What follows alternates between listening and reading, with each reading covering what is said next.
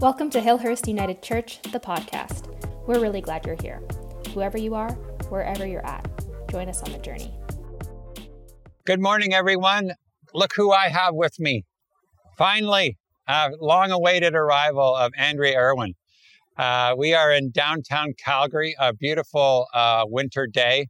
It's, I don't know, and since you've been here, it's gone from minus 39 to plus 10. And Yeah. look at you. You're wonderfully welcomed in Calgary. It's, I won't say it's been a warm welcome, but it's been a welcome. It's, been a, it's, it's a dry cold here. That's right. It's a dry cold. Dry cold. I just want to say as we begin, thank you so much for your emails and uh, support as I move through my uh, getting better phase. I'm doing, uh, my doctor says, do things like walk, uh, have fun, and simplicity. So those all fit today because we're going to be walking about. And here we are uh, in front of uh, the device to root out evil. Uh, this this uh, upside down church, we're just going to call it, was in Yeah. Vancouver, It was. and it got here before you. You didn't bring it with you. I did not. A bit too heavy. Yeah, but we thought it was such a wonderful place to begin this conversation with uh, Andrea, our new minister here, uh, because Hillhurst United Church has a reputation for being a little bit upside down. I never heard that before. Never heard that before. We tend to take things over and dump them and see what's there. And we're so glad that you're joining us uh, at. Hillhurst. And Eugene as well. Her French bulldog is like the best thing ever. His hair is on my coat. yeah, he, he goes with us everywhere. So, Andrea, you said yes to come to this upside down church in this upside down city at Hillhurst United Church. The, the first question I got to say is like, why? It's an important An question. important question. I we've only worked together for about a week now, yeah. and I don't know if you've picked up on this yet, but I'm I'm a bit of a weird individual. I don't, you know, I don't like to go with the grain. I kind of like to be the black sheep. I like to do things a little differently. I have to stand out. So this church to me, I is it too soon to say that you're weird? Weird and black sheep and upside down. Pretty good. yeah, good. yeah. So this church to me, I have just seen you be yourselves in the world for as long as I've been a member of the United Church. Hillhurst has been Hillhurst in the world. And like attracts like, I've seen you, you know, do things with the guidance of the Spirit in a way that no other community has. I have seen you stand up when others have stayed seated. I've seen you stay closed when others have opened. I've seen you be loud when others have been silent, be, you know, righteously indignant when other people have just been too timid to say anything. And I think that is the best kind of weird. I don't I don't want to be normal if that's what it's all about. Good. Weird black sheep upside down. That's Hillhurst. That's and, Hillhurst. And if that's The you, new you- vision statement? Don't- exactly. Forget the values. That's who we are. Yeah. Well, we're so glad to start our conversation here. Uh, from downtown, we're gonna. I thought, you know, Andrea needs to know that one of the things we do so well is, uh, you know, as a community, is walk, is engage in the city and in public places. So we're going to go on a short walk back to Hillhurst. Uh, so stick with us as we go. We're beginning at the Upside Down Church. Anne is pointing us to walk. This way.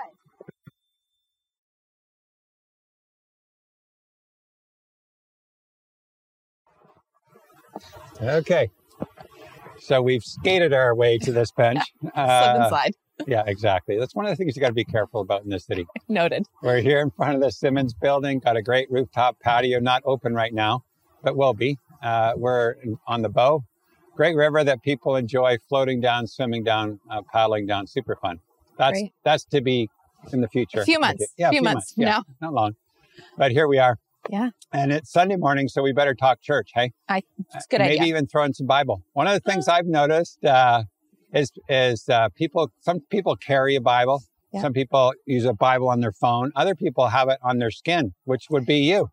Uh, I noticed the other day on your wrist. I said, "What's that?" And you told me about it. So tell folks about it. Yes. So I have a tattoo on my wrist that is my, I call it my secret code for my favorite Bible verse.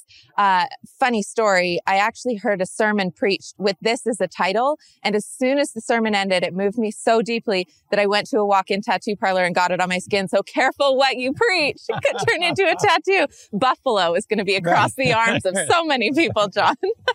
So what is So- it? So this tattoo is a secret code for my favorite verse in the Gospel of Luke. And it is the call story, the first call story of the first disciples. And this story is one of the very few stories that's actually featured in all four Gospels. They tell it a little differently, but Luke is my favorite for a reason. So we have Jesus. He is teaching on the shores of the Gennesaret. And I, I like to speculate with what goes through Jesus's mind. It's called a fact I made up. I have a lot of those. I'll always disclaim. Um, but this is the Andrea Irwin translation. So Jesus is teaching, the crowds are pressing in on him, and he gets a little exasperated maybe he sees a boat out on the water and he's like i'm going to go and get in that boat so jesus goes out and in the boat is simon and his brother andrew and they have been fishing all night. And I'm sure their faces just show their disappointment. You put in a long day of work and you have nothing to show for it. These gentlemen had no fish whatsoever. And Jesus comes on board. And before turning around and continuing his teaching to the people on the shores, he says to the two fishermen, throw down your nets, cast down your nets. And they kind of look at him and I can just imagine how frustrated they, like you with Ann, John, maybe, how frustrated they must be with this direction. And one of them looks to Jesus and says, you know, we've been fishing all night. We've caught absolutely nothing. I don't know what makes you think that us throwing down the nets again is going to do anything differently, but because you say so, I will. And he throws the net down over the side of the boat. And when they pull it up, there are so many fish that the boat almost begins to fill with water. And that is the story of how they decided to start following Jesus for the first time. And there's a sentence in that particular version of the reading because you say so, I will. And on my arm is written B Y S S I W. Because you say so, I will. Because you say this, I will trust you. Because I have witnessed you here, I will follow. Because you say so, I will. And that is really a great, uh, a great story for me and my own personal call, but one, uh, this is one of the ways that I just have that permanent reminder with me all the time. You know what's neat? I didn't know, I did not know that until oh. just this now. What's so interesting to me is uh, two things. One, mm-hmm. that story is the John story, John 21. Yes. Which is the basis of Fishing, Fishing Tips, Tips. book, where there's the fish count in that uh, story in John's Gospel. It's 153 fish were counted by the accountant who was on the boat. And 153, he added all up is nine, which became the nine tips yeah. for fishing tips, yeah. which is part of that story. The other is uh, you said, I will. Yeah. And last week I was talking about we will. We will. Uh, so I had no idea that that mm-hmm. was that story yeah. in that gospel. So, you know, one of the things about the Bible is it's, I think it's all about call. Mm. If you if you look at the people all the way along the story, they're all called in some yeah. way, whether it's Abraham and Sarah, uh, Moses, David, uh, Esther, mm. Ruth, all the way yeah. through. Uh, everyone experiences, I believe, a sense of call about mm. who they are, what we're called to be, who we're called to be. Uh, and so when I think about that, and you're you're coming here, what how does call fit into this? Because people will uh, have a sense that what is my calling? When you think mm-hmm. about your call, how does call work for you yeah. in your life and your spiritual journey? I've had a complicated relationship with the word call because I think when I was younger, I assumed that call meant you had to have this burning bush moment or you had to hear God's voice. And, and I remember being, you know, in my early twenties, kind of, what do I want to do with my life? Um, I remember being a little bit angry that I hadn't had an experience like that. And what I realized, so something you know nothing about, John. I am a PK. I'm a preacher's kid. My dad was an Anglican priest. And if you know anything about preacher's kids, there's kind of, well, they go one of two directions. You have the typical halo preacher's kid and you have the other preacher's kid that goes you know the other direction and i was the other direction so working for the church was not something that ever crossed my mind it wasn't something that i i desired for myself it wasn't something i felt any sort of sense of gravitational pull towards. And so I joke, of course, growing up in the church, you have people wanting you around. You have people saying, oh, you should get more involved in this. You have the voluntold. We hear all the time in the church, you've been voluntold to do something. And I experienced a lot of that. But I didn't take that to mean call. And as I got older, what I realized, the joke that I tell people is that the phone was always ringing. I just got so annoyed one day that I actually answered it. And call for me, I've come to recognize as the wisdom and the voices of the people around me, pointing to certain gifts, saying, this is how you best serve people. And this is how I best see the divine in you. This is where you radiate. This is where you come alive. And this is what has made a difference in other people's lives. I haven't heard that directly from God, but I have heard that time and time again from a community of God's people around me. And that's really how I experienced call. That's how I, you know, started working for the church was a literal phone call from someone who I really respected saying, we have a job and we think you'd be great at it. When I, uh, when I started seminary, it was the same thing. It was a phone call from someone who I really respected saying, Hey, uh, what's the harm? Like, you should go. When I started seminary, it was, Hey, you know, have you ever thought about ordination? And it's been one person after another literally calling me to uh, to something greater than myself. So call for me has very much been um, a community effort. Well, you know what's neat in that is that uh, I think we're called again and again mm-hmm. and again, right? Yeah. It's not. It's rarely, unless you're Paul. Uh, you know, the sky's opening and and blinded mm-hmm. by the light, mm-hmm. if you will. That's right. Uh, it for some it is, and I and I honor that that mm. miraculous. Yes. Sometimes it's a nudge or a poke or an annoyance, uh, and we sometimes stick our heels in. And I think what you're sort of suggesting is there was many different calls along the way mm-hmm. uh, that sometimes we resist and perhaps mm-hmm. eventually discover it was the right thing to do. Yeah. So call for you has been sort of a ongoing process. It has been. And I think that I, I, do think, like you said, that we are called to things over and over again. And oftentimes we are called to move on from places. I have, um, I have another tattoo on my other wrist. Apparently I need a lot of notes to self. I don't know what this is How about. Many limbs do this you one, that's right. I'm running out. Uh, this one simply says yes on it. And yes for me, I actually, I also love acronyms. So the fact that we're doing RAIN this week is really exciting. Um, yes to me stands for you embody spirit. And I honestly believe that there is a divine presence that is pulling each and every one of us and that we can sense that in our bodies. And one of my experiences, I remember having a conversation maybe last year, it was in the pandemic with a colleague of mine and uh, Reverend Peter Short, an ex moderator of the United Church. And one of the things that he said that I will never forget was that sometimes our soul moves on without us and beckons to us to come and join it. And I have experienced in my life times when it has felt like the spirit maybe has has left my body. Maybe that's when you know i've experienced complacency or uh, resentment. Maybe that's a numbness. Maybe things aren't feeling fresh anymore. Maybe the the inspiration is gone. The wind is out of my sails for example. Um, and that's when I, I think of what, what Peter Short says. And, and I feel like my soul has, has left my body and it is my job to go and find where it has gone. And mm. it is always beckoning and my body, my body always leads me back home to it. Maybe that's what they mean by an out of body experience. Ah, Your soul. Maybe. Your soul. I haven't always... levitated yet, but but maybe that's not what it's about. Yeah, no, I love that. I mean, I could. We talk lots about soul. Yeah. Are we soul? Do we have a soul? Yeah. Does our soul lead us and call us? Yeah. Uh, I think that's. I mm. think that's true. And uh, there's a truth to it that we eventually follow. Yeah. Eventually. Whether it's annoyance yeah. or otherwise. Eh, we can be annoyed into a call. I think so. Absolutely. And and I think sometimes just a sense of I wasn't annoyed into this call. Yeah, Let yeah. me just put that disclaimer out there. Even minus 39 hasn't annoyed you. You still smiled. I couldn't believe it. Mister. It was frozen. Well, I think calls are such an important thing to think about. It's not just ministers that do call. I think we're all called. Absolutely. And I think call is where we, where our gifts are best of service to the community around us. So we talk about people having purpose in this world. And, and I think that you can be called to be an artist. I think you can be called to lay bricks. I think you can be called to build anything beautifully, but it is how is what you are doing serving the wider community, serving the world around you, and therefore serving God.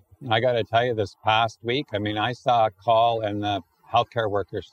Oh, whether yeah. you know whether it was the porter, yeah, uh, whether it was the person pushing me around, uh, whether it was the nurse or doctor, uh, and and even people at 7-Eleven. I, I really think we have to honor and lift up the fact that we're all called in many different ways, mm-hmm. and uh, we're delighted that you answered the call uh, to you. be here among us Thank in you. our upside down, frigid world. Uh, so let's let's move along the way. Let's. Okay. This way. This way. Okay. So we've been, you know, talking about spiritual journey. We've been journeying to this We place, have. and indeed, life is that. I was thinking, you know, all of us have highs and lows in our spiritual journey. When you think about that, Mhm. what's what was maybe a low or a high along your way? Yeah. So uh, you're the first person to ever ask me that question. Surprisingly, actually, um, I a low for me. So in my early 20s, I left the church, and something that it's important for you as a colleague in this community to know about me is that I am absolutely a feeler. I love to emote. Um, I love to express the way that I'm feeling, whether that's crying, whether that's dancing, whether that's laughing. I'm a huge laugher. Um, so when I stop feeling things, that is an indication to me that something is really wrong in my life and, and kind of with my heart and in my spiritual life. And when I left the church, I think I realized um, I'm a cradle Christian. I grew up in the church. And so these stories were just a part of who I was. I never asked a single question about about this guy we called Jesus. I never asked a question about God. I never had any doubts because this was just a fluency that I had. And when I realized that this story didn't feel special, it wasn't making me feel anything, I left the church. And that would be a low for me. And my spiritual journey and kind of getting to a higher ground than that um, has really been a journey of re-enchanting myself to the Christian faith. I uh, this is weird stuff that we believe in, um, and there are no answers. And the fact that I could be numb to all of that for the majority of my growing years was startling and disappointing to me. And so the journey back towards kind of this re-enchantment um, and just allowing myself to be surprised and awed by these things that we we talk about and, and the stories that we read and the experiences that people have um, has been what that journey has been all about for me. So so so that reenchantment creates a high, if you will. It does. Like I I um I feel God's presence in my life again. And I don't know that it was ever missing, but I I wasn't paying any attention to it whatsoever. I will say, however, just a year ago, al- almost a year ago, I was ordained. Um, what is time anymore? It was definitely only five months ago. uh, and the feeling of standing up there with my mother and with my mentor, Reverend Deb Bowman, um, having their hands laid on me as I was ordained and this responsibility being kind of bestowed on me and being prayed over, that was, I never thought up until the night before I was ordained, I wasn't sure that I was going to be ordained. And that was definitely a high for me. I stood up a different person. You know, as you say that, I remember in '88 my ordination. I can still occasionally feel the the weight. Of they the were hands. heavy. Yeah, I was shoulders. shocked. Yeah. Yeah.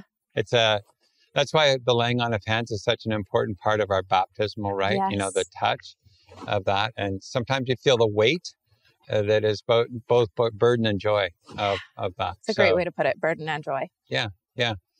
Okay. Um, well, we're going to uh, we're going to walk uh, over to the church through uh, the Peace Bridge, Nice. and uh, we'll we'll meet Anne back at the church. Great. All right. Let's do it. Let's go.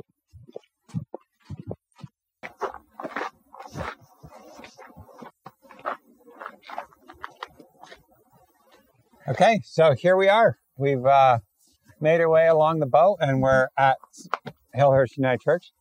Some people uh, call this their home, like Yeah. a spiritual home, a place where they feel at home. And I think, you know, theologically and spiritually feel at home in them in their souls here. Um, one of the things that's really important to us is uh, music. Yeah. So I was thinking about this. What what we try to bring sort of cultural music and then sacred music, if they're all sacred, but church music, we'll say. Mhm. What's that? What's one of your favorite songs that's not in a hymnal? Oh, one of my favorite secular pieces. So I'm a huge Bruce Springsteen fan. And I have always dreamt, oh, I don't know if I should play my card this soon. I've always dreamt of using Bruce Springsteen, The Rising, in an Easter service. I don't know if you know the story behind this song, but the story is written about all of the emergency workers, all the firefighters ascending the Twin Towers after they were hit when everyone else was trying to leave the Twin Towers. And this, it's got beautiful theological imagery in it. It's a rockin' tune because it's Bruce and it just, oh, it makes me feel all the things. Nice. I saw him mm-hmm. in concert in 1981. You weren't born. I you was, weren't born. I was not born. He's on my bucket list. There you go. In yeah. Montreal, I saw him. Yeah. Wow. Excellent. Awesome. Mine would be uh, Five for Fighting uh, Superman, but that's another story. so, what about uh, your heart song? Like, we have some piece of music that just stir our heart, awaken us. Yeah. Uh, what, what's your heart song? So there's a piece of music. I didn't realize it was in our More Voices hymnal. I heard it when I was probably 10 years old, I snuck out of my regular Wednesday night Anglican youth group and went to the Catholic youth group down the street. So rebellious. Radical. So rebellious. a lot of stories about that.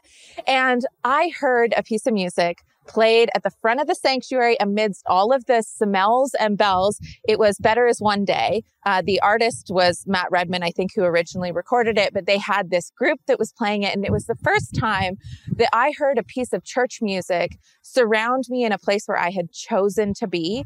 And it really just made me feel. I've already talked about how much I love to feel. And this piece of music for me today is a reminder that wherever I'm at on my journey, if I stop and sit in the presence of God, if I stop and try and remind myself to watch for God in the world around me, um, I I feel like I've come home wherever I am, even if it's not a physical space that I that I remember. If it's here where I am brand new and have already started to feel so much at home, this recognition that God, that Spirit is present. Um, that's home for me. And this song reminds me of that. Nice. Yeah, I don't know who said it, but I think God wants to come alive in our bodies mm-hmm. and uh, body, mind, spirit. So, welcome home to this church. Welcome to our community as you begin your ministry Thanks. with us. We are so glad you're here. Welcome home. Thank you so much. Peace to you. Thanks so much for tuning in to Hillhurst United Church, the podcast.